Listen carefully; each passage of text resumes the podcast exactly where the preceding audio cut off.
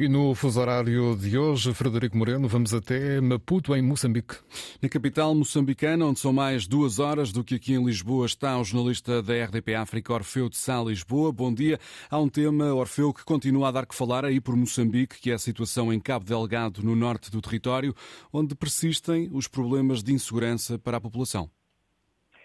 Uh, bom dia, Frederico. É, é, é verdade, uh, sobretudo nos últimos dias, depois de, um, de, algum tempo de relativa calmia, nos últimos dias um, os um, terroristas invadiram algumas, algumas zonas dos distritos, por exemplo, de Kisanga e Macomia, na província de Cabo Delgado, semeando o pânico e o terror à população que uh, parte desta foi obrigada a buscar uh, refúgio uh, nas matas, para além da população que viu também as suas casas incendiadas por estes mesmos terroristas. Para já não há relatos de.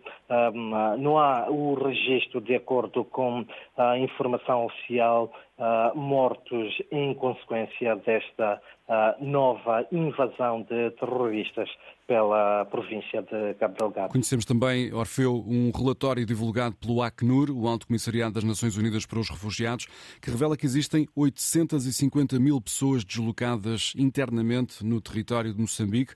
São, sobretudo, pessoas eh, deslocadas devido a esses ataques de grupos terroristas. Exatamente, confirma-se estes números até porque um, uh, nota-se também alguma redução, porque uh, pelo menos até 2022 uh, o número rondava os cerca de um milhão de pessoas deslocadas devido a estes mesmos ataques e com o passar do tempo a situação de segurança registrar alguma melhoria, o que fez com que grande parte ou uma parte dessa população que se havia refugiado uh, tivesse uh, regressado para as suas zonas de origem. Mas os últimos ataques uh, voltam então a preocupar, voltam a provocar mais deslocados, o que tudo isto para, para dizer que sim, os dados do Acnura, esses são também confirmados pelas autoridades governamentais moçambicanas e neste momento tudo o que se procura fazer é, é continuar a trabalhar para prestar assistência a estas mesmas famílias. E os ataques terroristas obrigaram mesmo ao encerramento de dezenas de escolas. Para além das questões de insegurança, Cabo Delgado também foi notícia eh, recentemente, Orfeu de Sal Lisboa, por causa das fortes chuvas que caíram e que deixaram isolados vários distritos.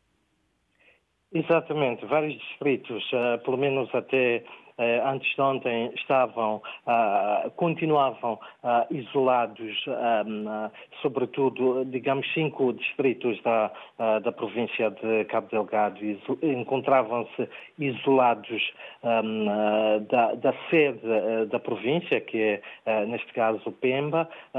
Contudo, a Direção Nacional de, de Estradas tem estado a trabalhar de forma incansável com vista à reposição um, da, das vias uh, que se encontram intransitáveis.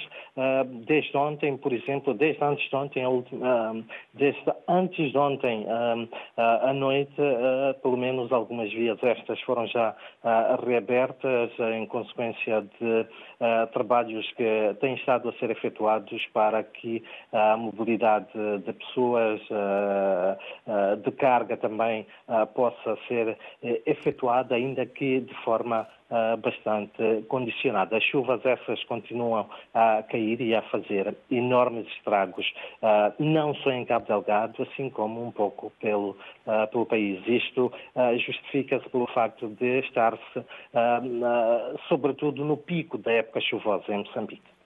Fazemos as despedidas de Orfeu de Sá Lisboa. Obrigado, jornalista da RDP África em Moçambique, com quem olhamos para a situação atual em Cabo Delgado. Orfeu de Sá Lisboa, que está na cidade de Maputo, onde são mais duas horas, Miguel, do que aqui no continente português.